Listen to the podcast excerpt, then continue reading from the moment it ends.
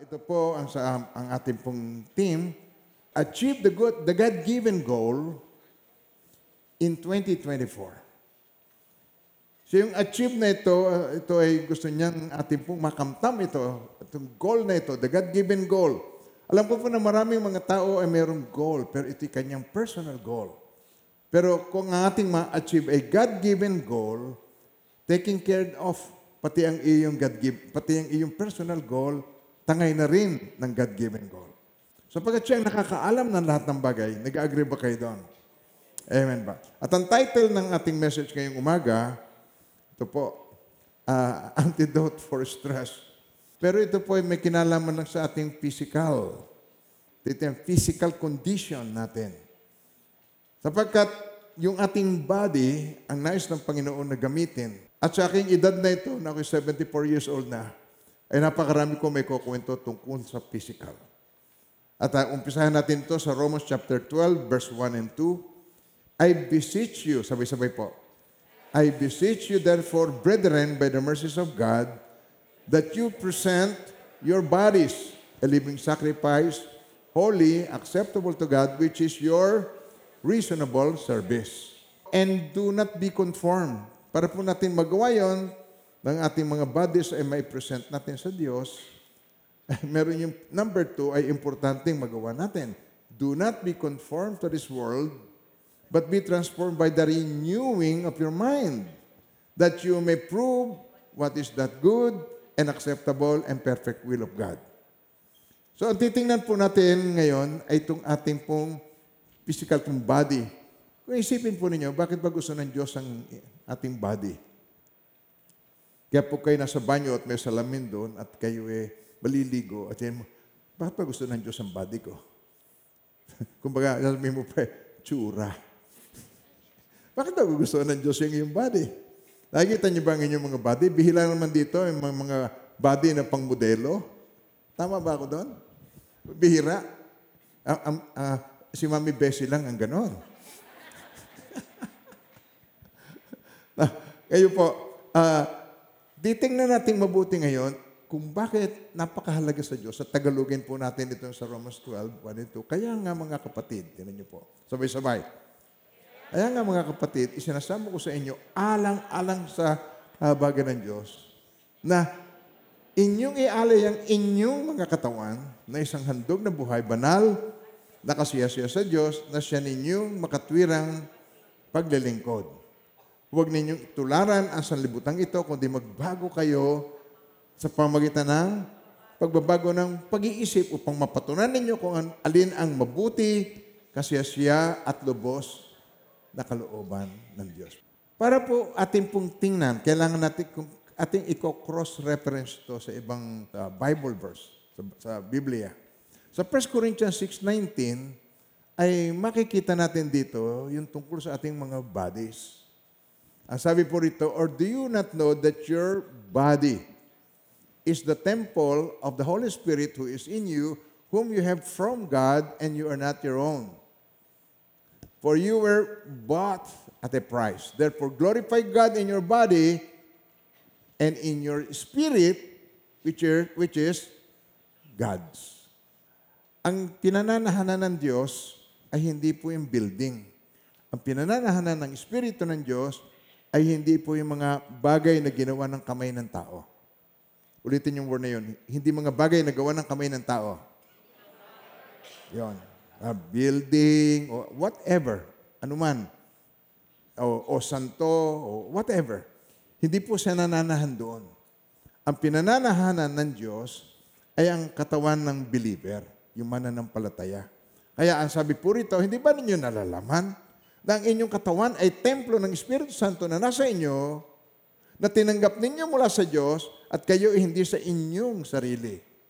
Sapagkat kayo binili sa isang halaga. Nung namatay siya sa cross, hindi lamang niya tayo iniligtas pamagitan niyang kamatayan, kundi tayo pa ay kanyang tinubos through redemption. Manunubos ang Panginoon. So ano ibig sabihin nun? Yung kasalanan na para sa atin, inako niya. At sa pagkakaako niya ng ating kasalanan, pag tayo ay tumanggap sa Kanya, Ang kalimitan po, ang mga tao ang iniisip ay, ano magagawa ko para sa Diyos? Mali ang kanyang pananaw. Kasi ano magagawa mo para sa Diyos, para ikay patawarin ng Diyos? Kung meron, hindi na sana nagkatawang tao ang Panginoong Iso Kristo. So ang totoo po niyan, ang pinakamahalaga nating unawain ay, ano ang ginawa ng Diyos para sa akin? Ulitin yung word na yon. Yon. At yun ang nais kong tanggapin. Ito ang ginawa ng Diyos para sa akin. Para sa iyo, para sa akin, para sa atin. Nagkatawang tao siya. Bakit siya nagkatawang tao? Para mamatay para sa iyo at para sa akin. Sapagkat ang kabayaran ng kasalanan ay kamatayan. So nangangailangan ito ng pagbububo ng kanyang mahal na dugo at tinawag siyang siya ang kordero ng Diyos na nag-aalis ng kasalanan ng sanlibutan. Alam niyo na yon, di po ba? Narinig niyo na yung maraming beses. Kordero ng Diyos na nag-aalis ng kasalanan ng sanlibutan. Siya ang kordero ng Diyos na nag-alis. Kaya't kung nanalig ka sa Kanya, ang iyong kasalanan ay napunta sa Kanya at ang Kanyang katwiran o kabanalan ay napunta sa iyo.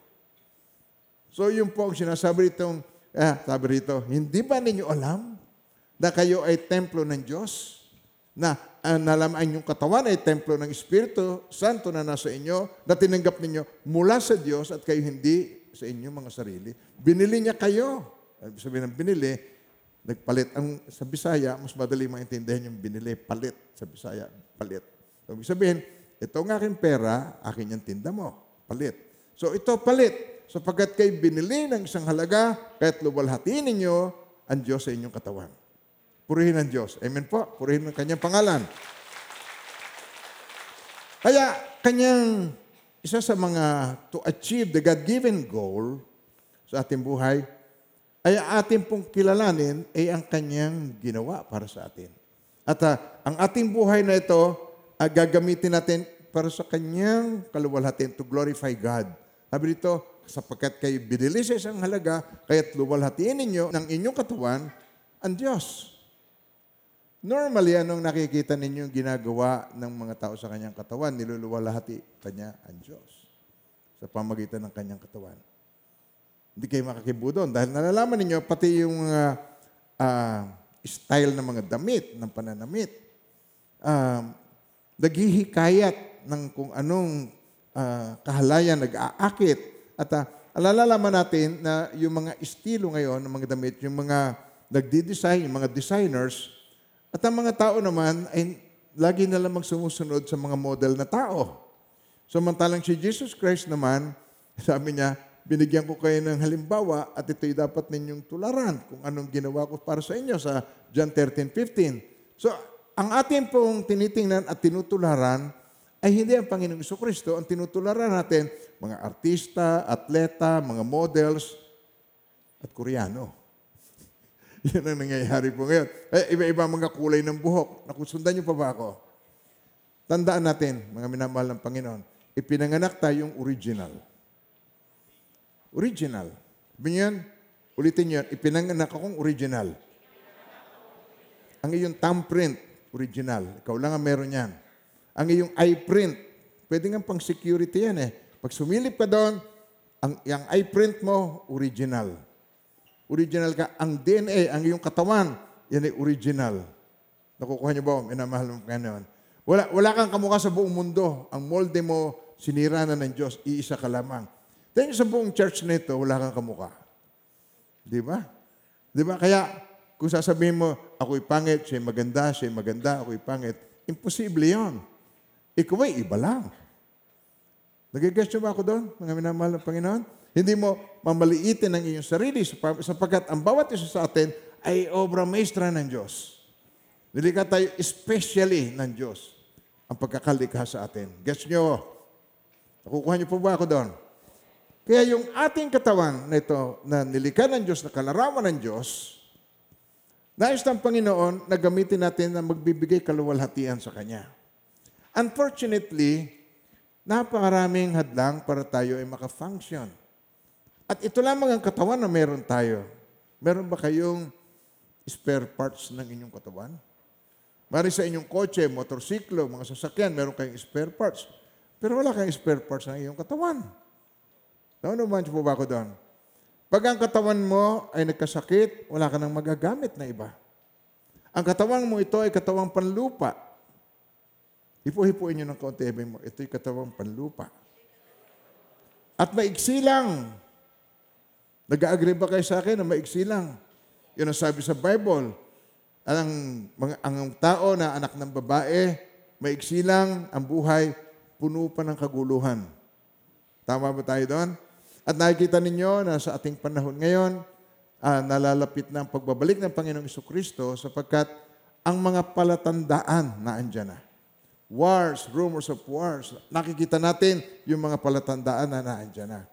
Kaya ang church ay hindi po para manakot, kundi para ito ay ihanda ang mga minamahal ng Panginoon. So, Anong paraan tayo? Pag pinag-usapan natin ay Diyos. Isang bagay lamang ang kailangan mo. Ano yan? Faith. Pananampalataya. Kaya ito po ang goal natin, mag-level up ang ating faith. Na kahit anong mangyari, sigurado ako, hindi tayo pababayaan ng Diyos. Nagigets niyo ako doon? Pangako niya, hindi ko kayo iiwan, ipababayaan man, kasama niyo ako, maging sa huling sandali. Pangako niya yan. I will never leave you nor forsake you. I am with you till the end of the age. Kaya itong promise na ito ng Panginoon ay applicable sa atin sa lahat ng panahon, sa lahat ng lugar. Saan ka man naroroon. Na ang message ng Panginoon ay iisa para sa atin. Ito is to achieve the God-given goal in 2024 na particularly, ang titingnan natin ngayon ay ating physical condition. Kaya sa aking panahon ng, ati, ng aking ah, kabataan, uh, nag-exercise, uh, nagja-jogging 7 kilometers a day. Ah, nung nagtatrabaho ko sa US noon, ang break time ko, uh, uh, nagwa-walking, walking, jogging doon sa lugar. Malapit kami, ang, ang aking opisina noon, malapit sa dagat, sa Santa Monica. Kaya pag break sa umaga, walking, 30 minutes walking. Kung ano yung break time, yun ang walking ko. Kaya ako eh, nakaka 2 miles a day sa aking paglalakad. Araw-araw yon. Kaya yun po ang nagligtas sa buhay ko nung ako'y na-bypass. Malakas ang puso ko, malakas ang muscle. But unfortunately, nag-build up ang cholesterol na barahan at meron akong apat na ugat na pinalitan. At marami akong mga katuruan tungkol doon sa mga kung paano ang diet, paano mo pag-iingatan, anong tamang pagkain, ang kakainin. So ito ay may kinalaman sa ating physical condition. At tayo pa ay mayroong exposure sa environment. Kaya karamihan sa inyo, nagpapasalamat ako sa Panginoon na kayo sumusunod sa aking mga payo, na kayo ay naka-face mask. Sapagkat ang virus ay hindi mo nakikita. Pero hindi naman po ito requirement sa church. So, huwag kayo mag... Oh, naku, nakalimutan ko, baka kayo palabasin ni pastor. Hindi naman po. Yung aking sinasabi, yung aking payo na yon ay sa ikabubuti ng lahat. Amen po. Kung susundin mo yon, makakabuti sa iyo. Dahil ako rin mismo ay tinamaan din po ako ng ubo. Sino sa inyong inubo na? Pakitaas ang kamay. Oh, Okay. Sino ang inuubo pa hanggang ngayon? Nakaw. Okay. Yeah. Dapat naka-face mask ang mga nagtaas na kamay na inuubo pa rin hanggang ngayon para hindi mo mahawahan yung katabi mo. You do not know what you carry in your body. Hindi ba ba kayo nasasanay doon sa COVID-19? Hindi ba yung COVID-19, ang tagal nating ah, naka-face mask at nag-iingat tayo, baka, baka madala mo sa iyong family, baka maiuwi mo sa iyong anak ang karamdaman. At yung anak kalimitan mo, kalimitan yung mga kabataan, yan ang mag-uuwi sa iyo galing sa eskwelahan. Kaya nagkakasakit lahat dahil nanggaling sa mga bata na nanggaling sa school. Dahil sila, ang liit-liit ng kanilang mga eskwela, yung mga classrooms, masyadong compact, masyado silang, naka, kaya itong environment, malaki, malaki ang chance na magkokos ng sickness at magkakaroon ng downtime sa ating physical body. Pag meron kang sakit, di ka makapunction. Agree ba kayo sa akin? Hindi ka makapagtrabaho. At kung ikaw ay daily ang trabaho, mamamainusan ka, malaki. Malaking bagay sa atin ng mamamainusan. Ay pagkain sa lamesa natin yung ating imamainos na yon. Kung ikaw ah, ay merong unhealthy lifestyle, oh, maraming tatamaan dito, unhealthy na lifestyle. Yung mahilig na pupuyat at nagko-computer game, na-strain ng mata. Pagka nagkakasakit, kasabihan na nga lang ng mga tao eh, kasi cellphone yan. eh, napupuyat. Ah, Kaya tinan niyo po, your unhealthy lifestyle includes unhealthy eating habit. Pa-order ng pa-order ka ng mga pagkain, ng mga unhealthy na mga pagkain. Ah, kain ka ng kain, ang tawag natin doon junk food. Punta ka ng punta doon sa mga fast food na ipinrito ng isang, isang libong beses na. Yung mantika, isang libong beses na piniprituhan, tapos inire-recycle, tapos lanta ka naman ng kain ng manok. Oh, ang sarap nito. Ang anta na nga ng lasa. Pati amoy. Ingat po, ingat. Okay? Ingat. Sabi nga yan, mag-iingat ako. Tanggapin niyo yung aking pinapayo. Kain ka ng kain sa mga ganon. Mas mabuti pa, ah, mamutol ka na lamang dito ng talbos ng malunggay. Marami naman tayong tanim dito. Kaya nagpatanim mo, maraming puno rito ng malunggay. Maglaga ka na lang noon, mas mabuti pa. At hulugan mo ng kaprasong manok para magkalasa. Kaysa kung ano-ano kainin mo. Ito ang most common sa lahat, yung hindi magandang eating habit order ng order ng mga yung mga milk tea, ah, kain ng kain ng mga ah, yung mga Sunday, akala mo ice cream yung ino-order mo sa McDo, yung ah, Sunday na malambot na ice cream. Hindi po tunay na hindi tunay na milk 'yon. Yun ay powder lamang na minimix tapos nilalagay doon. Ako ay nag spend ng time talaga para sa inyong health issue. Kasi po, pag nagkasakit, napakamahal ng gamot. Pagka nagkasakit, napakamahal ang ma-ospital. At bakit ko alam? Eh, nagdadala po tayo ng mga kapatid sa ospital. Kaya alam ko. Ta- umisan, magaling na hindi makalabas-labas dahil walang pambayad. At pagkatapos, kailangan iwanan mo sa kanila ang prenda at ang ipeprenda mo doon tricycle. O kung ano man sasakyan, meron ka, iiwanan mo doon. Napahirap po. Kaya may sense ba na tingnan natin ang ating physical condition? Amen ba tayo doon? Oh, tingnan niyo po, may, sa genes, yung genes natin, yung lahi, yung pinagmulan. Itinatanong lagi ng doktor, buhay pa bang yung mga magulang? Patay na po, ilang taon siya nung mamatay? Siya po ay 48 years old. Anong kinamatay? Heart attack. Oh, ang nanay mo, anong kinamatay? Ang kapatid mo. Ah, malaman dito yung iyong genes, may ilahi ka ng ganon. Kaya mag-iingat din po tayo dahil yan, isa rin yan sa mga dapat natin bantayan. Nagkikwesto ba ako doon? Nasundan niyo pa ba ako doon? Hello, nandiyo pa ba kayo? Kung napapansin ninyo, namatay sa ganitong karamdaman, tapos kuya, namatay sa ganitong karamdaman. Kaya, yun po, sa genes natin nakukuha. Ang pinaka-common sa lahat, at itong titingnan natin ngayon ay stress. Nakaka-stress. Makita ko lang kapitbahay ko, ako nai-stress na. Yung ganon. Yung, yung ikaw ay nai-stress sa lahat ng bagay sa iyong paligid. Kaya ito po ang titingnan natin, yung antidote sa stress. Pag po tayo nai-stress, ano ang ibig sabihin nito? Ang body, yung iyong katawan, ay nagkakaroon ng reaction sa pressure. Ano yung pressure na yon? Sa mga sitwasyon. Halimbawa po, um, examination. Halimbawa, pagpapile ng income tax. Ah, magbabayad ka ng magbabayad ka ng Meralco bill. Tapos ay nagastos mo yung pera. So ikaw ngayon may stress ka kung saan ka kukuha ng pambayad mo sa Meralco. Ah, teka, may nagtatawanan yata tungkol doon. eh ngayon, ah, yung ating, yung stress na ito, affected yung ating physical dahil yung ating mental, yung ating takbo ng pag-iisip, wala tayong kapayapaan. Hindi ka makatulog, isip ka ng isip, tapos, ah, lagi kang puyat, yung emotion mo ay affected at nagre-react ang iyong katawan sa iyong sitwasyon. Kaya, hindi naman laging masama ito, mga minamahal ng Panginoon. May mga pagkakataon, pag ikaw ay nai-stress, mas lalo kang makaka-focus. Mas lalo kang makakapag-concentrate sa pag-aaral mo. Mas lalo kang makakapag, uh, doon sa iyong issue na hindi mo nakikita, nababaliwala mo, pero dahil deadline na, ah, lalo kang magiging aktibo ang isip mo, focus ka doon, minsan nagiging mas productive ka pagka ikaw nandun na sa mga sitwasyon na gano'n. Pero pag ito ay na-experience mo ng napakahaba ng panahon sa buhay mo, naging lifestyle mo na o naging habitual na na ikaw ay laging nai-stress, ito magkokos sa iyo ng sickness. Um, itong mga bagay na ito, pag long period na, magkakaroon ng damage ang iyong physical body.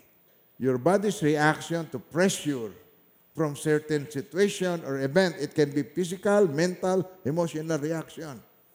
So pagka ikaw ay nai-stress, affected ang buong katawan mo, pati digestive system, kung minsan hindi natutunawan pag nai-stress. Walang iniwan din yan sa manok. Pagka nai-stress yung manok, duwa lambot ang dumi. Nag-guess niyo ba ako? Nasusundan niyo pa ba ako? Now, tingnan niyo. Meron tayong pitong major source ng stress na titingnan. At ito ay nagiging habit mo na. Ang worry. Nagwo-worry ka? Ano yung worry? Isip ka ng isip ng walang solusyon. Isip ka lang ng isip ng tungkol sa problema, pero hindi mo hinahanapan ng solusyon. That is worrying. Ang planning is not worrying. Ang planning, makapagpapabawas ng iyong alalahanin, yung pagpaplano. Pero yung ikaw isip ng isip ng isang bagay na walang remedyo at yun nai-stress ka na doon, ito, magkukosay ng sickness yan. Yung ikaw ay laging in a hurry, ibig sabihin po rito, very impatient ka. So lagi ka nagmamadali. Na-overlook mo pati ang anak mo.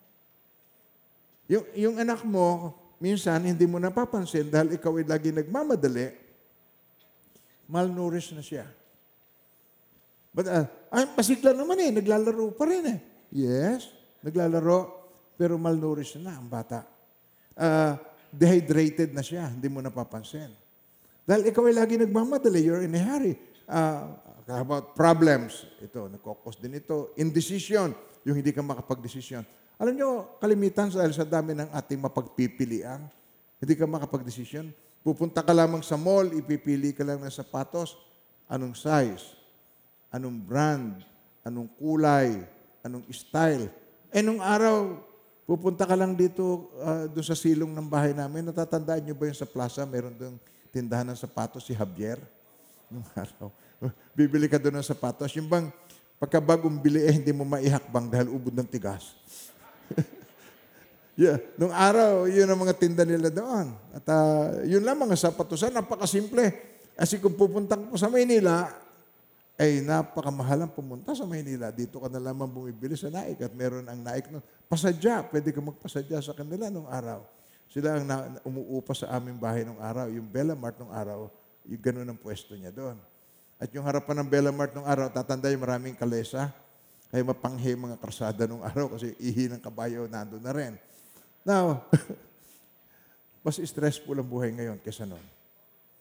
Noon, payapa ang buhay. Noon, ang tao hindi nagmamadali. Pwede siyang maghintay ng kalesa o wala pang tricycle. Ay po, kung pupunta ka sa palengke, maaaring isa lang o tatlo lang ang kutsero nagbibiyahe doon. Tapos pabalik. Hindi na alam ng iba sa inyo mga pinagsasabi ko. Ang nakakalaw lang nito yung mga originals. Kaya tingnan niyo yan. Kung meron dyan mga puti ang buhok na katulad ko, yan ang mga the originals ng naik. Noong araw pupunta ka dyan sa tagatabing dagat, alam mo, Bukana, Labak, Bangkaan, ganyan. Sa balsahan ka sasakay. Ang, ang bangka lamang ang sasakyan mo doon, may bangkero doon. Ang pangalan niya, kung natatandaan niyo, si Kambal nung araw. So, pasakay ka doon, paborito ko yung bangkero na yung maliit pero malakas. Tuwan-tuwa ako pag nagsasagwan siya. Maliit pa ako noon, hinaharang ko yung mga tubig. Ganyan nung araw, napakasimple. Hindi stressful na katulad ngayon. Ngayon, napaka-stressful. Kasi problemahin mo pa yung anak mo na gusto ng kailangan ng cellphone. Bakit ba kailangan ng cellphone? Kailangan po sa school. Tapos makikita mo, subsubang ulo, naglalaro na lang ng computer game, ng online games. Kaya, ang buhay mas stressful ngayon. Tapos, ito pa, pagka tayo ay ng minamahal, yung loss of loved one, namatayan, napaka-stressful sa, yung, sa ating buhay. Ngayon, ang buhay natin, pag gusto mong gumawa ng mabuti, napakaraming opposition. Um, maraming hadlang at marami ka ng dapat na mapagtag- mapagtagumpayan. Maraming conflict. Lalo na kung gusto mong ma-achieve ang God-given goal, anything about God may kukontra sa iyo. Anything about God may substitute. Kapanganak ka ni Jesus, dapat Christmas, may Christmas tree. Ba- bagong taon, dapat may rebentador at may palutang. Anything na tungkol sa Diyos, may substitute. Nagigess yung mga sinasabi ko? Hindi tumutugot ang kaway ng Diyos na ikaw ay hadlangan para ang direksyon ng Diyos sa iyong buhay ay makamta mo. Kaya ito, magkakaroon ka tuloy ng fear. Magkakaroon ka ng pagkatakot. Ano yung fear? Fear of the future. Ma- ma- mapagtagumpayan ko kaya ito, maging successful kaya ako sa aking pag-aasawa, maging successful kaya ako sa ah, pag-abroad o pangingibang bayan, may bala kang uh, pumunta na sa ibang bayan, ah, maging successful ka kaya na, nagigess nyo ba ang sinasabi ko po, mga minamahal pa. When we talk about the future, ang Diyos mga may hawak niyan. Kaya kung you keep on worrying about future, nagkakaroon ka ng ganito po yon. Ang problema, gusto mong maging parang Diyos. Gusto mong kontrolin ang future, kaya you worry. Nag-aalala ka. You, you have fear. Natatakot ka. Gets niyo ako? Ah, eh, wala pa nga rito sa listahan natin yung bitterness. Yung bitterness at saka yung unforgiveness. May kinalaman naman to sa nakaraan. Gusto mong kontrolin yung nakaraan. Nangyari na, pero hindi mo ma-let go. Kaya hi- hindi ko yun mapapatawad. Ah, kahit na ah, hanggang sa pantay na ang aking paa. Alam niyo ba ibig sabihin ng pantay na ang paa? Ibig sabihin, patay na yon. Hindi ko siya mapapatawad hanggang ako'y mamatay. Why? Because you cannot forgive, you cannot let go of the past. Hindi mo maalis yung bitterness sa puso mo. So, yung bitterness mo, lumilitaw sa ugali mo, naapektuhan tuloy ang kasambahay mo. Susundan niyo pa ba ako? Mga minamahal ng Panginoon. So, pinoproblema mo yung nakaraan, meron kang unforgiveness at bitterness. Pinoproblema mo yung future, punong-puno ka ng worry. So, ano ba ang buhay natin? Nakaraan, future, ang maapektuhan sa iyo, yung present. Paano mo ma-achieve ngayon ang God-given goal? Kaya, mga minamahal ng Panginoon, kailangan nating matutunan kung paano natin i-handle ang lahat na ito. And this is God's solution. Ito ang titingnan natin ngayong umaga. What is God's solution? What is the antidote for stress? Anong solusyon ng Diyos para mabawasan ang ating stress? Sino po ang gustong mabawasan ang kanyang stress? God bless you po. Yung pagtataas ninyo ng kamay at pakikisa, maranasan mo nawa sa pangalan ni Jesus. Amen. Pag future ang pinag-usapan natin, pagka buhay natin ang pinag-usapan natin, kailangan natin pananampalataya sa Diyos. Kaya ang number one na solusyon ng Diyos is to trust Him. Trust God, He will meet all my needs. Pagtiwalaan natin ang Diyos na ating mga needs ay may, may ibibigay ng Diyos sa atin. Ito po, umpisa natin to sa Psalms 23, verse 1. Pag sa Kanya mo inilagak ang lahat, meron kang kapayapaan. Why? Because God knows the future. Sabi ng God, ako ang Diyos na naglalahad sa iyo ng katapusan sa simula pa lang. Sinasabi ko na ang katapusan sa simula pa lang. I am the God who declares the end from the beginning. So, ito ang napakahalaga nating makita kung sino ang God. Tulad ng sabi ko po sa inyo, napakababaw ng ating pa, ah, pagkakilala pa sa Kanya. At kahit ako po ay pastor na nag-share sa inyo ng tungkol sa God, kakaunti pa rin. Dahil kung ilalahad ng God sa akin ang lahat-lahat, hindi makakayanan ng utak ko. Tasabog ito. No one can comprehend God. Kaya meron siyang ibinibigay sa atin a little bit of this, a little bit of that, at gusto ng Panginoon, i-practice natin yon at, and we will learn from it. Matutut meron tayong matututunan. Amen po ba tayo doon, mga minamahal ng Panginoon? So, ito po. Sa Psalms 23, verse 1. Okay. The Lord is my shepherd. I will have everything I need. Sa, sa New King James Version, ang sabi po rito, The Lord is my shepherd, I shall not want. Want. Kasi po yung want, yung iyong gusto, eh hindi mo mapupulfill sa buong buhay mo. Susundan niyo pa ba ako doon sa sinasabi ko? Pagkat gusto mo ang sinunod, sabi nga ng matatanda, itong batang ito, kulang pang kwarta ng gobyerno. Kasi pag namimili, pag namimili, pagka nagpupunta sa mall, kulang pa ang kwarta ng gobyerno. Ang ibig sabihin dito, you cannot satisfy your wants. But God promised to give all our needs. My God shall supply all my needs. Kaya yung ating pangangailangan ay iba doon sa ating kagustuhan. Kaya pag yung kagustuhan ng ating sinunod, wala tayong contentment sa ating buhay. Hindi tayo nakukontento sa anumang kalagayan natin. Kahit billionaire, kahit, kahit ah, ikaw pa ay yung super billionaire na politiko na mayroong yacht, may yate, na ginagamit sa mga beauty queen pagka sinasakay doon para maispat-ispatan yung mga magaganda. Pero kahit na, hindi ka pa rin makukontento sa buhay mo kahit ikaw pa ang pinakamayaman. Ang nagsabi nito si Haring Solomon, ng kanyang masilayan ng mata ay kaya niyang makuha. Siya nagsabi noon. Pero sabi niya, it is in vain. Wala rin kabuluhan.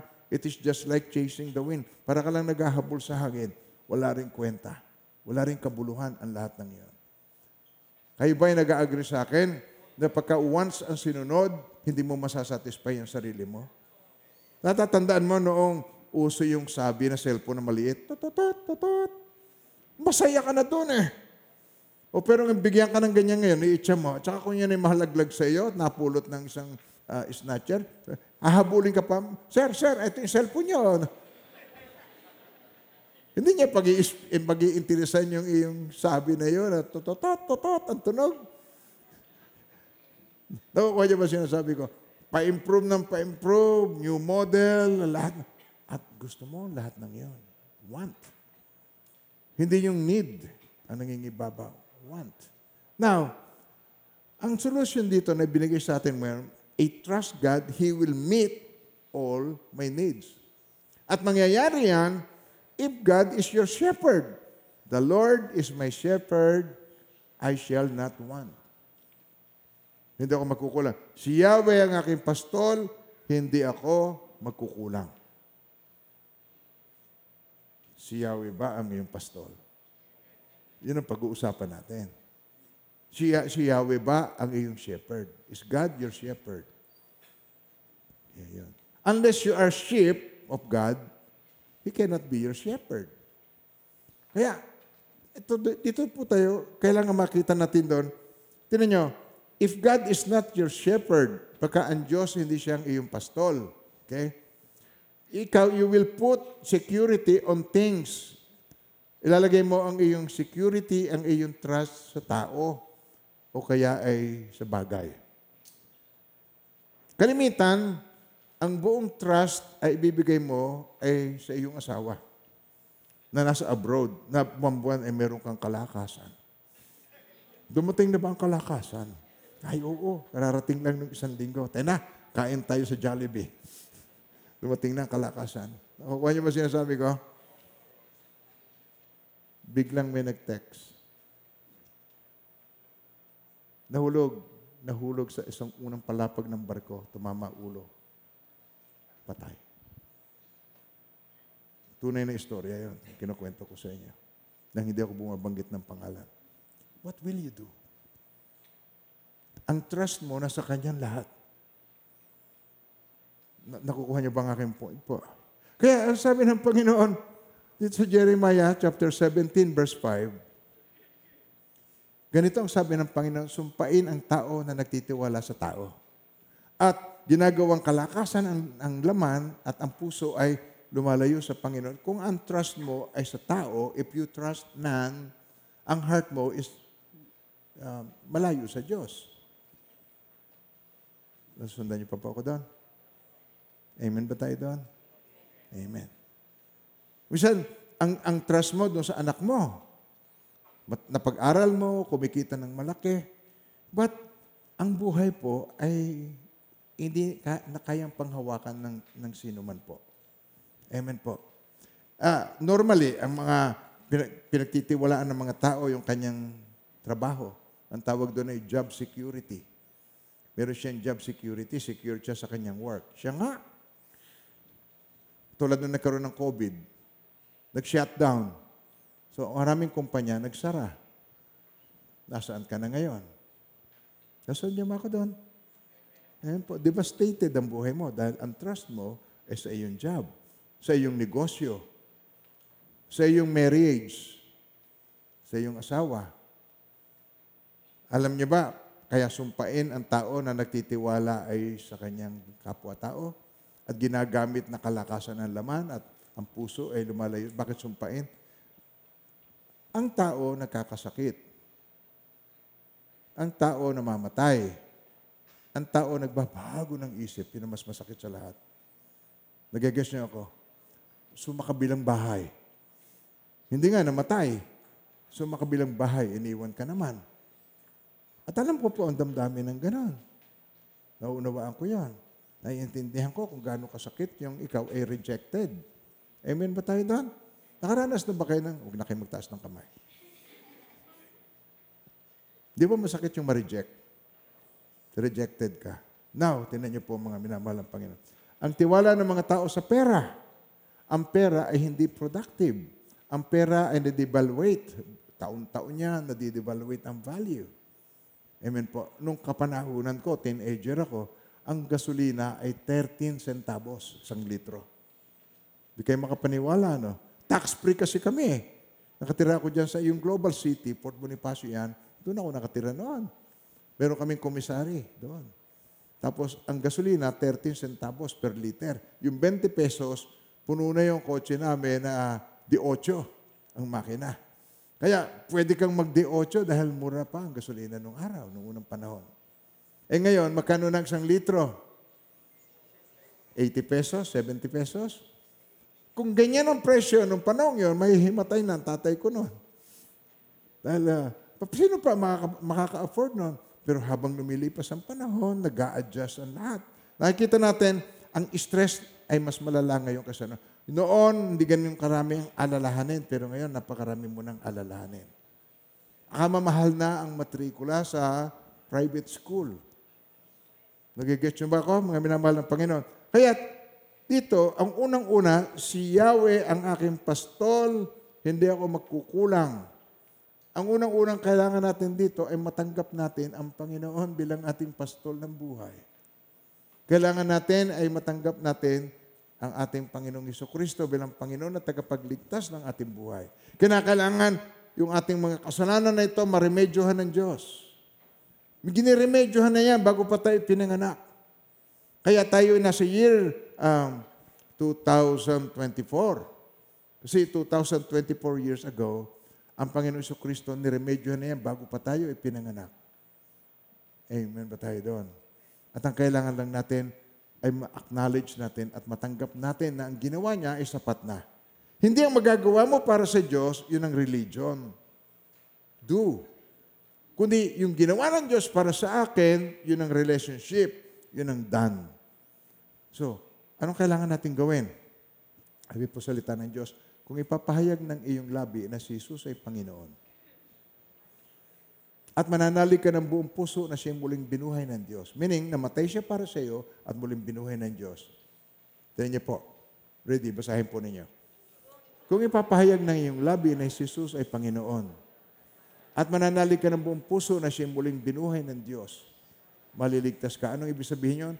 He died for me. Yun ang ibig sabihin nun. Namatay siya para sa akin. Nagkatawang tao siya. Yun ang purpose niya. Kaya siya isinilang sa sabsaban para siya mamatay para sa akin. So, pag tinanggap ko siya, mananahan siya sa akin. Magiging templo niya ang aking katawan. At meron na tayong pag-uusapan pagkatapos na. So, kung ipapahayag ng iyong labi na si Jesus ay Panginoon, kikilalanin mo na siya Panginoon. Ikaw ay subject sa Kanya, Panginoon. Pami naman ng Panginoon. Napakaraming nakakakinikilala. Kilala ba si Jesus? Abi, oh, tin- ito naman taong ito. Siyempre, kilala ko ang Panginoong Iso Kristo. Sus Maria Joseph ka naman. Oh, hindi ba? Pero, Panginoon mo ba siya? Hari ba siya ng buhay mo? Is He your King? Ikaw ba ay nagtitiwala sa Kanya at ang kanyang kalooban yun ba ang ginagawa mo? Pag hindi, ibig sabihin nun, religious ka lang. Hindi mo pa nararanasan yung pakikipagrelasyon sa Kanya. Ang, ang, sabi rito, tinan nyo, kung ipapahayag ng iyong labi na si Jesus ay Panginoon, Panginoon mo, personally, at mananalig ka ng buong puso, siya muling binuhay ng Diyos, maliligtas ka sapagkat, ito ang reason. Ito sapagkat. Nananalig ang tao sa pamagitan ng kanyang puso, at sa gayon, napapawalang sala. Di ba? At nagpapahayag, prayer. nagpapahayag sa pamagitan ng kanyang labi. Sa gayon, naliligtas. So, ang pananalig ay puso at ipakikilala mo ang pananalig mo sa pamagitan ng pagpahayag, prayer, doon ang kumpletong kaligtasan may experience mo. Kaya inanyayahan ko po kayong lahat. Atin pong tanggapin ang Panginoong Iso Kristo bilang Panginoon, tagapagligtas at hari ng ating buhay. Amen po. Sambitin niyo ang panalangin ito. Mahal na Diyos, maraming salamat po sa pag-ibig mo sa akin na unconditional. Sinugo niyo po ang iyong bugtong na anak, ang Panginoong Isus. Siya namatay para sa akin upang sa aking pananalig sa Kanya, makamtam ko ang buhay na walang hanggan at ang lubos na kapatawaran sa pamamagitan niya. Kaya ngayong oras na ito, binubuksan ko ang aking puso para sa Kanya. Mahal na Jesus, buong puso at kaluluwa, tinatanggap po kayo bilang aking Panginoon, tagapagligtas at Hari. Maraming salamat po sa buhay na walang hanggan na pinagkaloob niyo po sa akin. In Jesus' name, Amen and Amen. Amen. So, yun, yun po ang unang hakbang. Pag tinanggap niyo siya bilang Panginoon na tagapagligtas, magiging templo ka ng kanyang Espiritu. Ang sabi po sa John 1.12, lahat ng tumanggap at nanalig sa Kanya ay pinagkalooban ng karapatan na maging anak ng Diyos. Ay, kayo naman po ang bumasa. Okay, ready, read.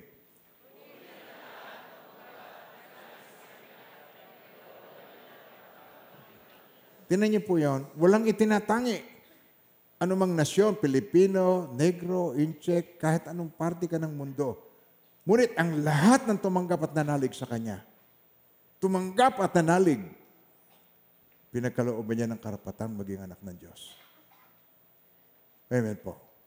Kaya yung karapatan, wala nang makakakuha sa iyo. At napakahalagang lesson, yung ikaw ay may karapatan mo yon na ikaw ay maging anak ng Diyos sa pamamagitan ni Jesus. Amen po. Kaya sa Galatians chapter 4 verse 6, ito po yung patotoo niyan. Ito, tinan nyo. Upang ipakilalang kayo mga anak ng Diyos. See, lahat ng tumanggap at nanalig sa Kanya, pinagkalooban ng karapatan maging anak. Upang ipakilalang anak, nung matapos mo siyang tanggapin kanina. Upang ipakilalang ikaw ay anak ng Diyos, pinagkalooban niya tayo ng Espiritu ng Kanyang anak. So, templo tayo ngayon ng Espiritu Santo. Amen po. At nang tayo makatawag sa Kanya ng, lakas po natin, ano, paano mo siya matatawag ngayon? Ama ko. Ama, ama ko. Aba, Father, Ama, Ama ko. Kaya hindi ka na alipin kundi anak sapagkat anak, ikaw ay tagapagmana ayon sa kalooban ng Diyos. At dito nagsisimula ang lahat ng istorya natin ng tungkol sa ating physical condition magiging mas aware tayo. Hindi tayo kung ano ang masintahan ay isusubot, lulunukin. Nakuha niyo ba sinasabi ko? Ano ba? Yung salitang naik yun ay masintahan. Ano? Kahit na bawal sa kanya, mataas na nga ang, mataas na nga ang blood sugar, ay nasintahan, ay yung ube, nasintahan, ay yung leche plan, nasintahan. Kung ano yung masintahan, basta na, pero pag ikaw nasa iyong Espiritu ng Diyos, papatnubayan ka niya. The Lord is my shepherd, I shall not want. Kaya unang-una ang first step, God must be your shepherd po. Amen po. So yun ang unang-unang kailangan makita po natin. Ipagkakaloob niya sa atin ang ating needs, hindi yung ating wants. My God shall supply all my needs. Sabi, si Yahweh ang aking pastor, hindi ako makukulang sa aking mga pangangailangan, sa aking mga needs. Sabi sa 1 Timothy chapter 6 verse 6 na niya. Now godliness, ang pagiging makadiyos, godliness with contentment is great gain. Yung wants cannot satisfy. Pero yung need, pagka kayo nabuhay doon, naintindihan mo sa Tagalog, tinan niyo po, subalit ang kabanalan na may kasiyahan kakontentuhan ay malaking pakinabang. Kaya ito ang tinuturo. Now, that the Spirit of God is in you, wisdom will flow. Magsisimulang ma-discern mo ang tama't mali. Magsisimulang i-guide ka niya kung ano yung nararapat. Nararapat ba itong lalaking ito maging asawa ko o itong babaeng ito maging asawa ko?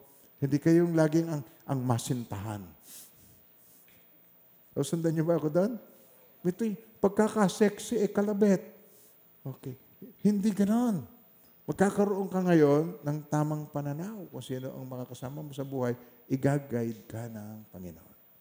Amen po. Hindi ka mangangamba saan ka man naroroon. Now, tinan nyo. Pagka ikaw ay wala ang Panginoon sa iyo, lagi ka na lamang uh, ine-expect mo ng iyong mga needs ay ipagkakaloob ng tao o trabaho.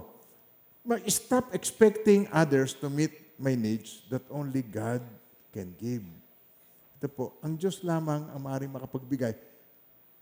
Kaya nag-aaway mga mag-asawa, ina-expect niya ang asawa niya ang mag-satisfy sa kanyang need. Amen po. Yung kanyang wants. So, ina-expect niya, yung misis niya magbibigay sa kanya ng kanyang wants. Tapos sundan niyo pa ba ako? Minamahal ng Panginoon. Ito, tunay na issue po ito. Tunay. Ito eh, kakukwento lamang sa akin. Mga mga hukluban na ito, no? mga matatanda na sa akin. Ito ang edad ni tao ay mga 78 not 80. No? Pagkatapos, sabi niya, Abay, nakita niya ito eh. Itong kanyang asawa na ito, nasa loob ng kwarto, tahimik na tahimik eh. Meron sa cellphone at ang ginagawa eh, nilalaro niya ang kanyang sarili. 80. Ay, paano? Ayaw mo naman ako pagbigyan. Abay, ako naman ay 80 na. Kasi meron tayong issue gano'n na yung um, ang, ang, bihira yun eh, bihira. Ang lalaki kasi, pagka yun ay matanda na, ah, ganyan na na. Ang kalimitan yung babae ang... Oo. Eh, pero ito, iba eh. Meron, merong mga lalaki na matanda na, pero ang hanap pa ay sariwan damo. Kaya ganyan siya. Ang misis naman niya, iling na. Ito, mga minamahal ng Panginoon, tunay na problema. Kasi yung kanyang wants, gusto niya, ang mag-satisfy sa kanya, ay yung tao, yung misis. Ang tao hindi makakasatisfy ng iyong wants kahit kailan. You always want for more. Gusto mo. Kaya kung nung anong paggagagawain mga katampalasanan sa kanyang sariling katawan. Susundan niyo pa ba ako? Stop doing that. Tigilin mo yan. Sinisira mo lang ang iyong sarili. Stop doing that. Ang magtiwala ka ay sa Diyos. Now na tinanggap mo na ang Panginoon, iba ka na ngayon. Amen po. Nasa iyo ng Espiritu ng Diyos para, tinan niyo po, sabi sa Romans 8.32, tinan niyo, hindi niya ipinagkait. Tinan niyo, sabay-sabay, okay, ready? Ipinagkait ang sarili niyang anak, kundi ibinigay para sa ating lahat. Di ba? Ang, ang Panginoong Iso Kristo ay nagkatawang tao. God so loved the world, gayon na lamang ang pag-ibig ng Diyos sa sanlibutan, kaya ibinigay niya ang kanyang bugtong na anak. Upang sino mang sumampalatay sa kanya, hindi mapahamak, kundi magkaroon ng buhay na walang hanggan. So, hindi niya pinakait ang sarili niyang anak, kundi ibinigay para sa ating lahat. Kung naipagkaloob niya sa atin ng kanyang anak, sabay-sabay, tuloy na niya. Hindi ba niya, oh, sige, ready, read. Hindi ba niya ipagkakaloob sa atin ang lahat ng bagay kasama ng kanyang anak? I will be satisfied. Kasi siya lang talaga ang longing natin. Ako ang tinapay ng buhay, sabi ni Jesus. Okay. Ang nananalig sa akin, hindi na muling nagugutom, hindi na muling mauuhaw. Ang ibig niya sabihin, ako ang contentment. Makukontento ka sa Kanya. Nagigets niyo ako, mga minamana, tinapay ng buhay. Hindi ibig, hindi ibig sabihin ng pandesal, ng panadiriya, hindi yon. Siya ang tinapay ng buhay. Siya ang tubig na dalisay. Pag ininom mo, yung kauhawan mo, matitighaw ang iyong kauhawan. Masasatisfy ang iyong kahuwan. Kaya sabi rito, hindi niya pinagkita sarili niyang anak, kundi ibinigay para sa ating lahat. Kung naipagkaloob niya sa atin ang kanyang anak, hindi ba niya ipagkakaloob sa atin ang lahat ng bagay kasama ng kanyang anak, purihin ng Panginoon sa kanyang banal na salita. So ito yung stress reduction, ito yung stress reduction starts with looking unto God. kung hindi kung saan saan ka maghahanap, kundi ang Diyos ang iyong hanapin. Sa Diyos mo ilagak, and you will experience contentment with God. Amen po. Sabi ni Jesus, ako ang ilaw ng sanlibutan. Ang sumusunod sa akin, magkakaroon ng ilaw na nagbibigay buhay at hindi nalalakad sa kadiliman. Pag ikaw ay nasa kadiliman, kakapaka-paka, hindi mo alam kung saan ka pupunta. Pero pag nasa iyo ang ilaw, nauunawaan mo kung saan ka patungo. Nauunawaan niyo po ba ako mga minamahal ng Panginoon? Hindi ka masisiraan ng bait para paligayahin ang iyong katawan. Hindi. Ang nasa isip mo ay kung paano mabigyan kaluguran ang Panginoon. Nasa isip mo yan. Lalo na't malapit na siyang bumalik. Amen ba tayo doon? Hindi naman yan parang pagka kayo nakaharap na niya, o ano, kumusta ka na ba, anak? Ilan na ba naging kalunya mo? Ilan, na ba naging jowa mo habang ang asawa mo ay nasa abroad? Hindi po ganun ang mapapahiya sa harapan niya. Ay sabi sa Isaiah 30, verse 15, sapagkat ganito ang sabi ng Panginoong, Panginoon Diyos ng banal ng Israel, sa pagbabalik at sa pagpapahinga ay maliligtas kayo. Tinan niyo po yun. Sa pagbabalik at pagpapahinga ay maliligtas kayo. Sa katahimikan at pagtitiwala ay magiging inyong lakas. Ngunit ayaw ninyo. Ibang hinahanap ninyo. So, yun ang, yun ang kailangan natin. Magbalik tayo sa Panginoon sa English translation. The sovereign Lord, the sovereign Lord says, only, only in returning to me and waiting for me will you be saved. In quietness and confidence is your strength. So, ano pang ibig sabihin itong waiting? Waiting on me. Waiting on God. Ang ibig po sabihin nito is trusting God. Ang faith mo ay nasa Kanya. Siya lang ang ating kailangan. Amen po. Nasusundan niyo po ako doon? Dahil nasubukan ko na. Inilalagak ko sa iba. Ah, lalo na nung kabana- kabataan ko, kung ano-ano nagagawa ko. Pero kahit anong gawin ko, ay hindi ko naman masatisfy ang sarili ko. Tingnan mo na lang ang katabi mo, taguan mo, taguan mo na lang. Hmm. Di ba? Totoo ba sinasabi ko po? Kahit magmukha kang anghel, ikaw yung sinasabi ko. Kahit, ah, kahit na ah, pagandahin mong, papungayin mo, mata mo, kala mo napakabait. Ikaw pa rin yun sinasabi ko. Naiintindihan mo sinasabi ko. Amen ba tayo? Nagkakaintindihan tayong lahat. Amen po? Bakit? Pare-pareho tayong tao. Si pastor, tao rin katulad mo. Ang na-experience mo, na-experience ko. Ang longing mo, longing ko din. At salamat sa Panginoon. Siya magbibigay lakas. Kung paano niya akong binigyan ng lakas, siya ang pinakikilala ko sa inyo at sineshare ko sa inyo. To wait on God. It means hope, anticipation, trust. So ito po ang kanyang tinuturo sa atin. In short, ito po ang gusto ng Panginoon, we start worshiping God. Sambahin natin ang Diyos, ito po ang antidote. Amen po. Pag ikaw ay nakakaramdam ng mga gano'n, mga longing na gusto mo eh, gusto mo yung magkasala, ay, lalapit ka lamang sa Panginoon. Ikaw lang ang pag-asa ko. Ikaw ang buhay ko, Jesus. Kahit may suliranin man, basta't ikaw sa mapanatag na. Kahit kailan, di ka nagkulang. Ang biyaya mo sa akin laging laan.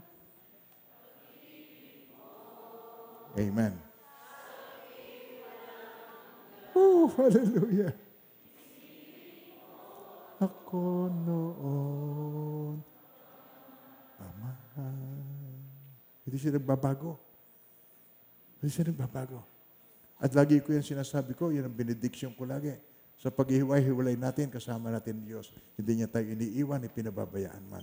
Tandaan niyo lagi, hindi ko alam kung ano yung timing ng Panginoon. Maaring mamayang gabi, maaring bukas ng gabi, hindi tayo magkakasama. Pero kahit na, kasama natin siya. Hindi niya tayo iniiwan, ipinababayaan man. Amen. Yun ang una. Ang una, He will meet all my needs. Ang lahat ng ating need, siya ang bahala. Ang pangalawa, ito, tinan natin. He's working in my rest. Nandun ang Panginoon. He never stopped working. Nandun. He is working on my rest. Ako may kapahingahan sa Kanya. Bakit kailangan natin yung kapahingahang ito? Tinan niyo po. Sabi sa Psalms 23, verse 2a, tinan niyo. Ay ganito. He makes me to lie down. Ipinahihiga niya ako sa luntiang pastulan. Kaya, tinan niyo po, gusto niya tayo ay magkaroon ng pahinga. Magpahinga-hinga ka naman sa cellphone mo. Duling na ikaw saka sa cellphone. Pahinga ka naman, nalabo ng mata. Puro radiation. At saka yung mga anak, galit na galit pag hindi mo ibinigay ang cellphone sa kanya. Three years old, four years old. Sepo, sepo, sepon. Gusto na sepon. Maliit pa sinasanay na ng sinasanay. Yun ang bagong yaya, modern yaya. Nasusundan niyo pa ba po ako? Wala na po akong minimin na saktan ng kalooban ninyo. Pero kung sa ganung paraan ko lang kayo mati, ma, ma, ma, ano yung maistira pag inyong pure mind, ay gusto ko kayo saktan para kayo makita niyo yung aking sin- sinasabi po. Eh sa malumanay na pananalita, baka hindi mo basta makuha. Amen po. Pero I decided na wag na po akong tumalak sa pulpito. Amen. Natatanda, nakarinig na ba kayo ng aking pagsigaw sa pulpito? Sino nakarinig na nagulat? Nagulat. Ah, hindi ko na po ulitin yan. Kamisan-misan na lang. Okay. Sa Ecclesiastes 4.4, tinan nyo kung bakit He's working on my rest. Walang pahinga ang mga tao eh. Sabihin niyo po. Na magkagayo nakita ko na sa lahat ng pagpapagod at lahat ng kakayahan sa paggawa ay nagmumula sa pag pagkaingit ng tao sa kanyang kapwa. Ay, sana all. Ayun. Ang ganda, sana all. Ayan. Kaya, ito sa Ecclesiastes 4.4, tandaan nyo yung verse na yan, yung mga pagpupunyagi, pagsisikap, gusto nyo, bakit pa gusto mo napakalaking bahay? Ganun kasi yung bahay ng classmate ko. Ba't ba gusto, gusto mo ang kotse? Saan magagamitan? Ganun kasi ang classmate ko, may kotse na. Bumili ng motor, bibili ka rin ng motor. Kasi ang pagkaingit, ito nagtutulak sa atin na tayo ay uh, magsikap sa kung ano-ano. Kung hindi mo naman nakita, hindi mo naman maki- hindi mo naman malalaman kung ano yung hinahanap mo, di ba? Tama ba? Nagkaroon ng reunion, nakasalubong mo sa mall, nakita mo, bumaba sa isang lugar, ah, gusto mo rin na magkaroon ka noon, sana all. Now, tinan nyo. Sa Psalms 127, okay, pagka ikaw ay Lord, hindi na dapat magpahirap, magdibdib sa hanap buhay. Okay, kayo po magbasa kay. Ready, read. Go. Hmm. Agang-agang mag-umpisat, gabing-gabi kung humimlay. Bakit? Pagkat pinagpapahinga ni Yahweh ang kanyang mahal. Hindi mo kailangang, tinin niyo po, hindi mo naman magagawa ang lahat ng bagay sa buong buhay mo. Sigurado ako dyan. Marami kang gustong gawin, pero hindi mo magagawang lahat. Magagawa mo lang yung certain things. Katulad ngayon, gusto mo maglaba, ba't nandito ka? Kala mo maglinis dahil weekend ngayon. Nandito ka, pinili-pili mo ang Panginoon.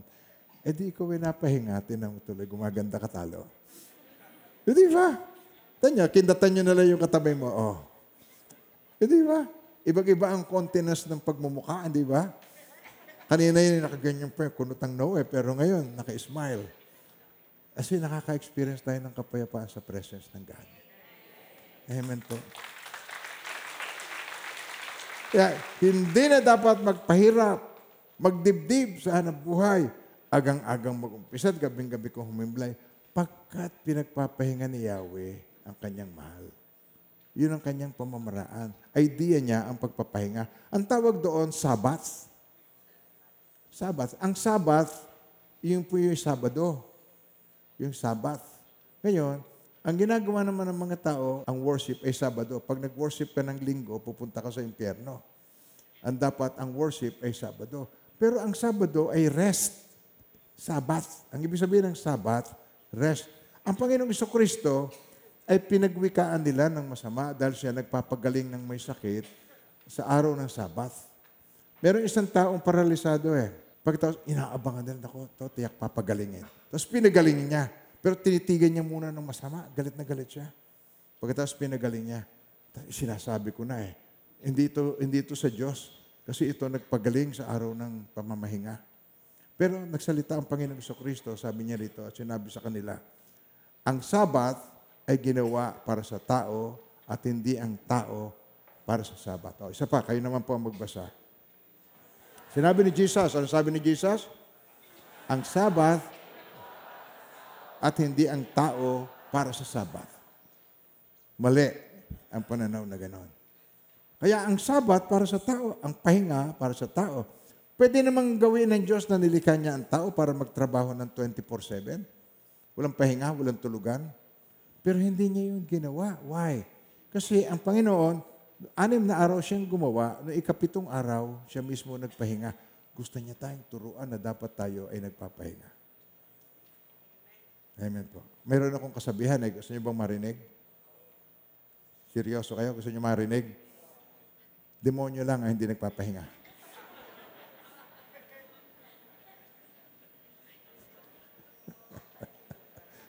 Verse ko yun.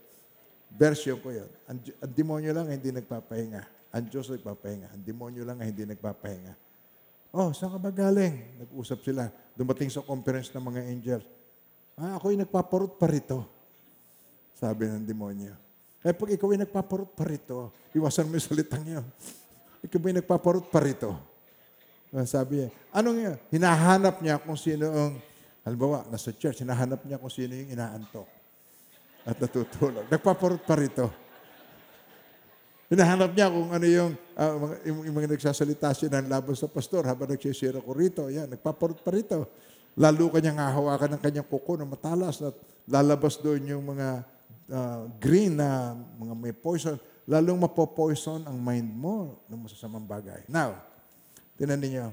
Sa Psalms 23 verse 2, tinan niyo. Ang sabi niya, binasa na natin ito kanina. Pinahihiga niya ako sa luntiang pastulan.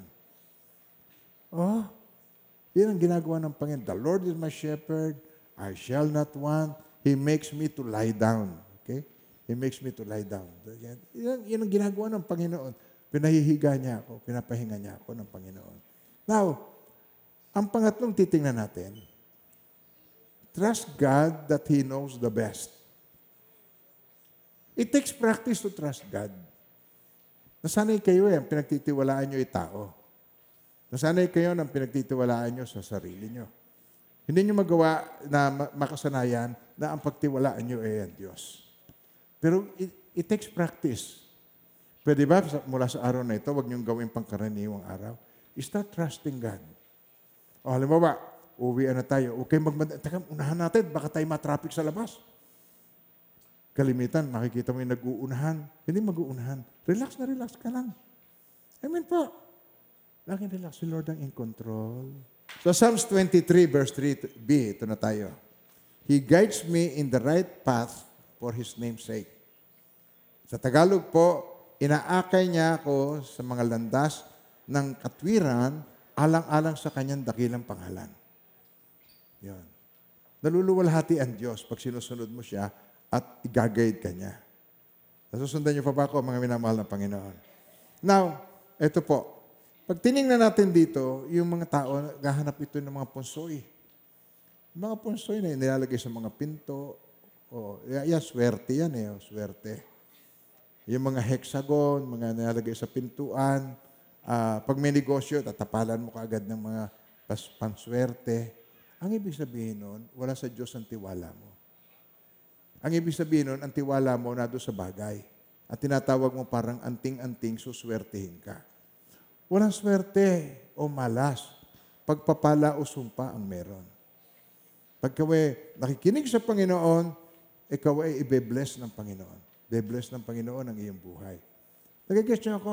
Kung hindi man dumadating ka agad, hindi ibig sabihin nun, hindi na niya ibinigay sa iyo.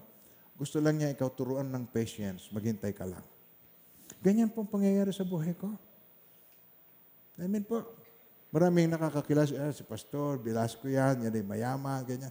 Pero ang totoo po noon, namatay ang tatay ko nung ako 16 years old. Pinag-aral ko ang sarili ko po. Nagdi-deliver ako ng telegram. Nung araw, yung PTNT, nagdi-deliver ako sa araw. Um, ang pasok ko, 7 a.m. hanggang 3. Tapos pumapasok ako sa school, 5.30 to 9.30. Ganun ang ginagawa ko noon. At ganun ang buhay ko noon. Pero ngayon, nagpapaaral ako ng mga bata. Pero noon, sarili ko. Ah, matataas ang grade ko noon dahil tumino na ako. Nung namatay si daddy, tumino na ako. 16 years old ako nung mangyari yon. Kaya mga minamahal ng Panginoon, mahalin na ninyo inyong, inyong mga magulang habang kayo kasama at magkakasama pa. Enjoy them. Enjoy the presence. Masama ugali ni tatay, hindi, babago rin yan. Tatay mo pa rin yan. Kahit yung tinamaang yan ay gayaan. Magbabago rin yan. Magbabago rin yung iyong anak. Amen po. Nagtitiwala ba kayo doon? Na walang hindi binabago ang Diyos? Kung yung masamang hari ay nababago ng Diyos, ang tatay mo pa, ang nanay mo pa, mababago rin yan. Relax ka lang. God is in control. Amen po. Almighty ang ating tatay. So, He knows the best for me. So sabi sa Jeremiah 29:11, For I know the thoughts that I think towards you, says the Lord. Thoughts of peace and not of evil, to give you a future and a hope. To give you an expected end. Oh, kayo naman po ang bumasa. Ready? Okay, read. I know. Ang ganda nagsasabi, I know the thoughts that I think. Okay, ready? I know. Says the Lord.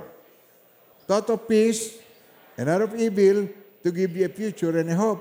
To give you an expected end. Sa ibang translation po, to give you an expected end. Ibig sabihin, yung ending, expected na na ito sa ikabubuti at hindi ka sasama. Why? Because our Father in heaven, our God, is a good God. Mabuti siyang Diyos po. Napatunayan ko na na napakaraming beses.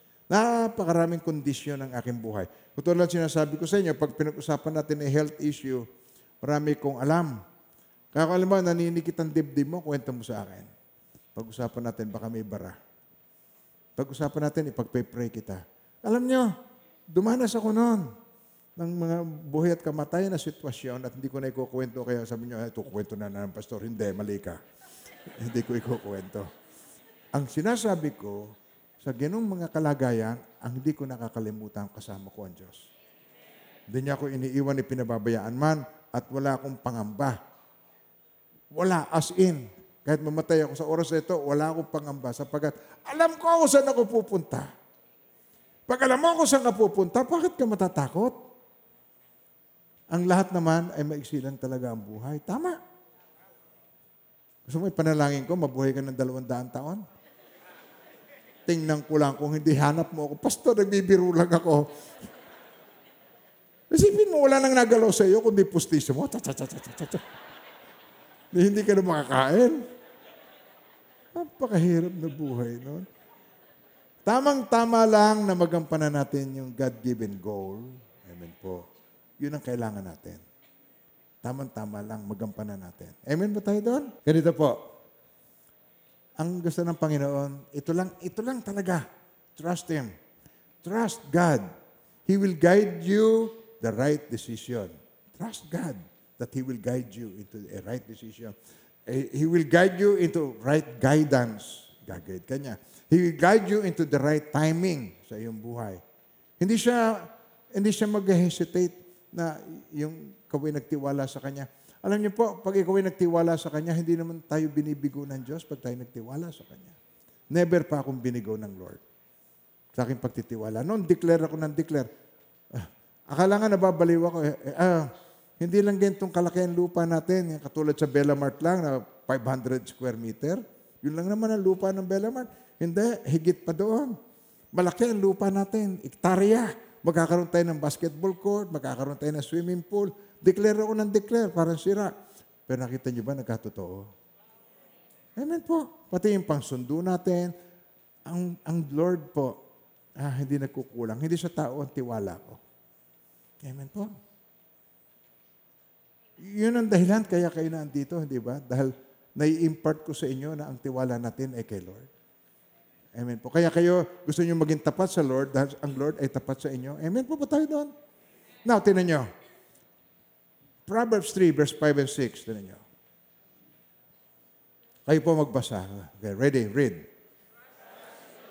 With all your heart and lean not on your own understanding. In all your ways, acknowledge Him, and He shall direct your path. Papatnubayan ka niya. Kay Yahweh ka magtiwala, buong puso at lubusan, at huwag kang mananangan sa iyong sariling karunungan. Siya ay sangguniin sa lahat mong balak, at kanya kang itutumpak sa lahat ng iyong lakad. Ulitin natin. Kay Yahweh ka magtiwala, buong puso at lubusan. Ulitin niyo yun. Buong puso at lubusan. Isa pa. Isa pa. Ganon ka magtitiwala sa Kanya, buong puso at lubusan. Huwag kang mangamba. Mangigimambayan ka, huwag kang mangamba. Kasi kung kasama mo siya rito, kasama mo pa rin siya. Hindi kanya iiwan, ni pababayaan man. Tiwala lang po. Amen. Nasubukan ko na yan. Ah, ang Panginoon kahit kailan, hindi niya ako inilaglag. Napakabuti ng Lord.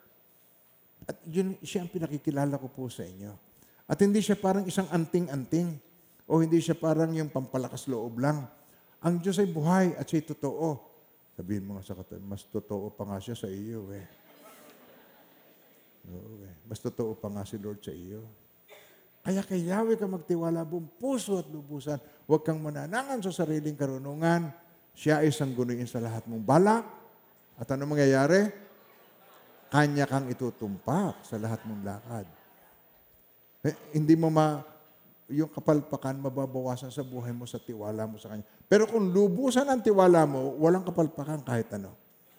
Everything will go smoothly kung ang tiwala mo ay lubos-lubusan. Gets niyo po ako? Now, if you trust God to guide you, ito, tinan niyo. Tinan niyo itong statement na ito. If you trust God to guide you, kung ang tiwala mo, ang God, i-guide ka niya, di ba? Anong ibig sabihin yan? Eh di, all the while, ang presensya niya ay kasama mo. Yun, yun lang ang tanging ibig sabihin yan. If you trust God to guide you. Okay? Ano, isa lang ang ibig sabihin.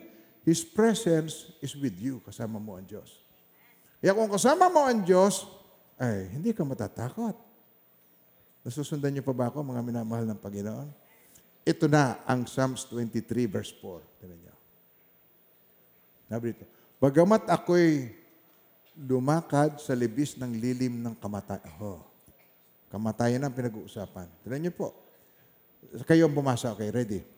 Bagamat ako'y lumakad sa libis ng lilim ng kamatayan, wala akong katatakutang kasamaan. Bakit?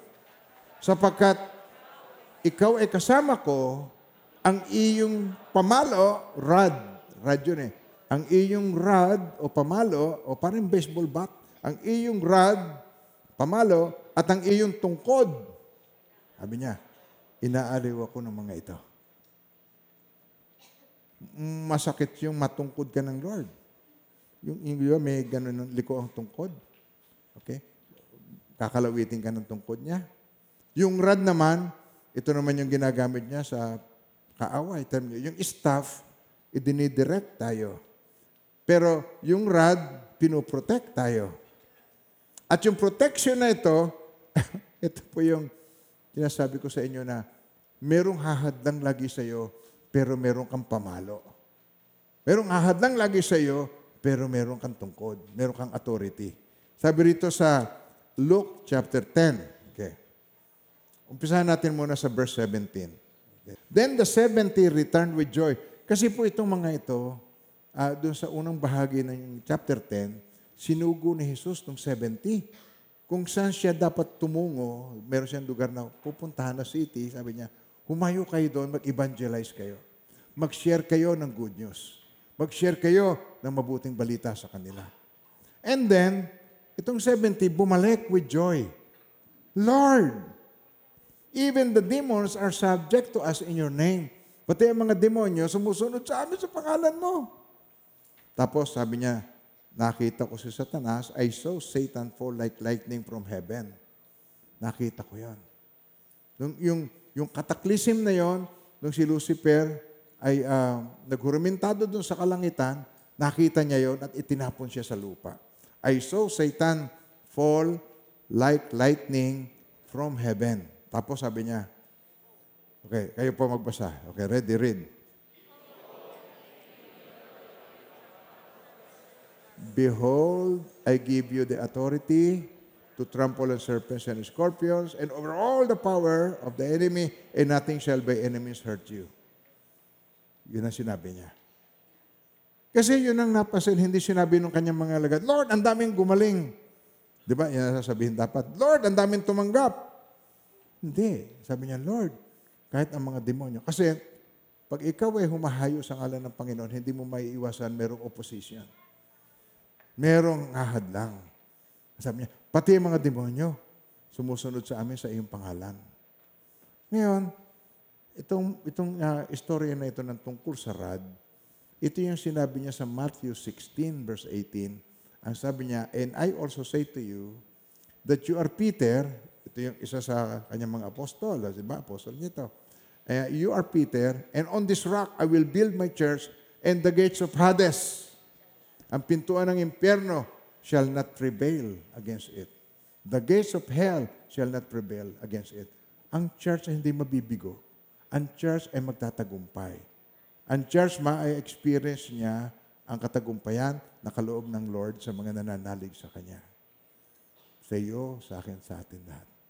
Amen po, mga minamahal ng Panginoon. So ito ang gusto niya maintindihan natin. There is no smooth, smooth sailing. Merong hahadlang sa iyo para ikaw eh, huwag nang makapag-church uli. Meron. May pipigil sa iyo. Papaalis ka na sana, may biglang darating na bisita sa iyo. At hahadlangan ka sa pag-attend mo. Kaya, hindi mo papabayaan na mayroong humadlang. Hindi mo hahayaan na mayroong pumigil. Amen po. Mga minamahal ng Panginoon. At hindi lang yon. Ah, papanalagi mo sa Panginoon na walang maging hadlang. Sa pangalan ng Panginoon, may katagumpayan tayo ang nagtitiwala sa Kanya. Ang mga anak mo, ipagpe-pray mo, ililay hands mo, Lord, cover with your most precious blood. I rebuke hindering spirit in the name of Jesus. I rebuke negative spirit in Jesus' name. Amen po. So if God is for us, who can be against us? Yun ang sinasabi sa Romans 8.31. Ano nga ang ating sasabihin sa mga bagay na ito? Kung ang Diyos ang kakampi natin, sige, kung ang Diyos ang kakampi natin, sino laban sa atin? Kung ang Diyos ang kakampi natin, kaya siya nagkatawang tao para tayo i-empower niya. Kaya siya nagkatawang tao para tayo maging templo ng kanyang Espiritu Santo. Kaya siya nagkatawang tao para bigyan tayo ng halimbawa kung paano ang mamuhay ng pagiging makadiyos hanggang sa huling sandali ng ating buhay. Amen po. So pagka mayroong opposition, merong mag-oppose, may makikriticize sa iyo. Uh, merong a-attack sa iyo. So anong gagawin mo? Atake ka rin. Pag merong uh, nagmura sa iyo, umurahin mo rin. Gaganti ka sa mga ginagawa. Yun ang tendency. Ang tawag natin doon, reactor. Nagre-react. Pag nagalit sa iyo, galit ka rin. React. So, dalawang choice mo pag mayroong opposition. To act or react. Anong pipiliin mo? Ang react, galit siya, galit ka rin. Pero yung act, Galit siya, papanalangin mo siya, hindi ka magagalit.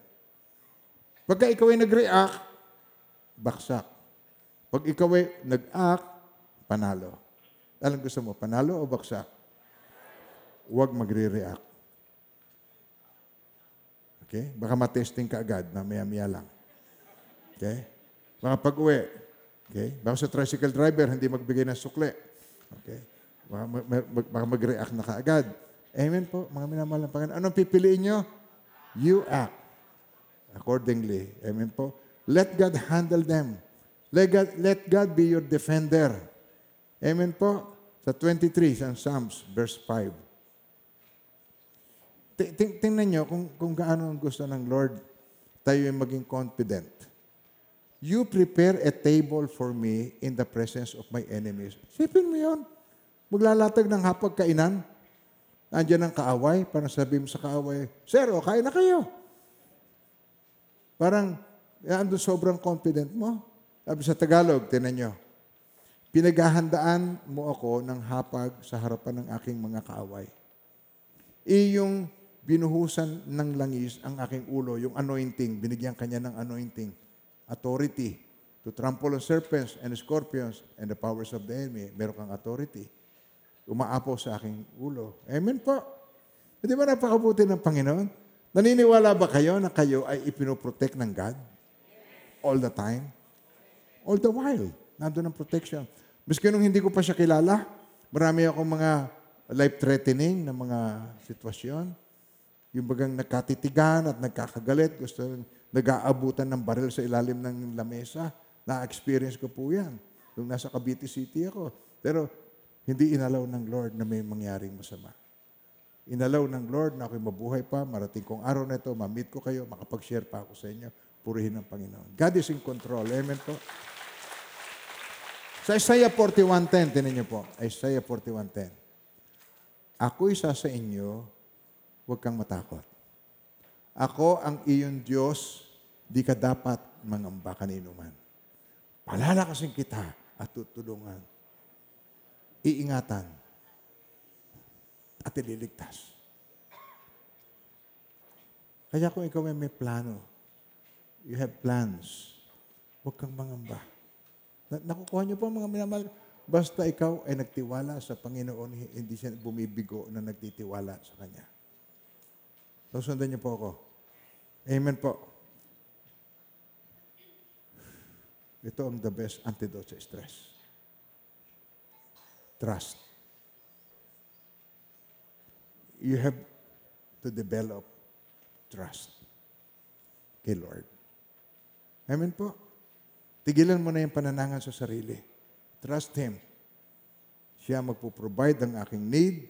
Siya magbibigay sa akin ng rest. Amen po. Siya magbibigay sa akin ng direction. Trust. Amen po.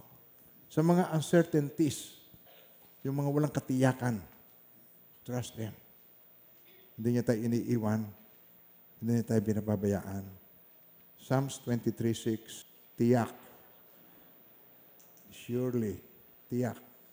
Kayo po bumasa. Ito po ang huling verse natin sa sermon na ito. Basahin nyo. Tiyak ng kabutihan at kaawaan ay susunod sa akin sa lahat ng mga araw ng aking buhay at ako'y maninirahan sa bahay ng Panginoon magpakailanman. Surely, dito, goodness and mercy shall follow me all the days of my life, and I will dwell in the house of the Lord forever. Amen. Yun ang ating pong destiny. Yun ang ating pupuntahan. Doon tayo dalhin ng Panginoon. Hindi masaya ang Diyos sa langit nang wala ka, wala ako sa tabi niya. Ganon niya tayo kamahal. Amen po? Ulitin ko, hindi masaya ang Diyos sa kinalalagyan niya sa langit nang hindi tayo kasama. Anong patotoo ko? Bumaba na nga siya eh, bago pa ako sinilang eh. Nagkatawang tao na nga siya eh. Para magkaroon ng katuparan na ako'y makapili niya magpakailanman. Ikaw at ako, tayong lahat. Tanggapin niyo na lang itong mga pagpapalang ito. Buong puso. Hindi ko alam ang detalye, alam ng Diyos. And now may the Lord God bless you and keep you. And may His face so shine upon each one of you and be gracious to you. His countenance be upon you and bring you peace. In the name of the Father and of the Son and of the Holy Spirit, in Jesus' mighty name. Amen and amen. Whew. Amen.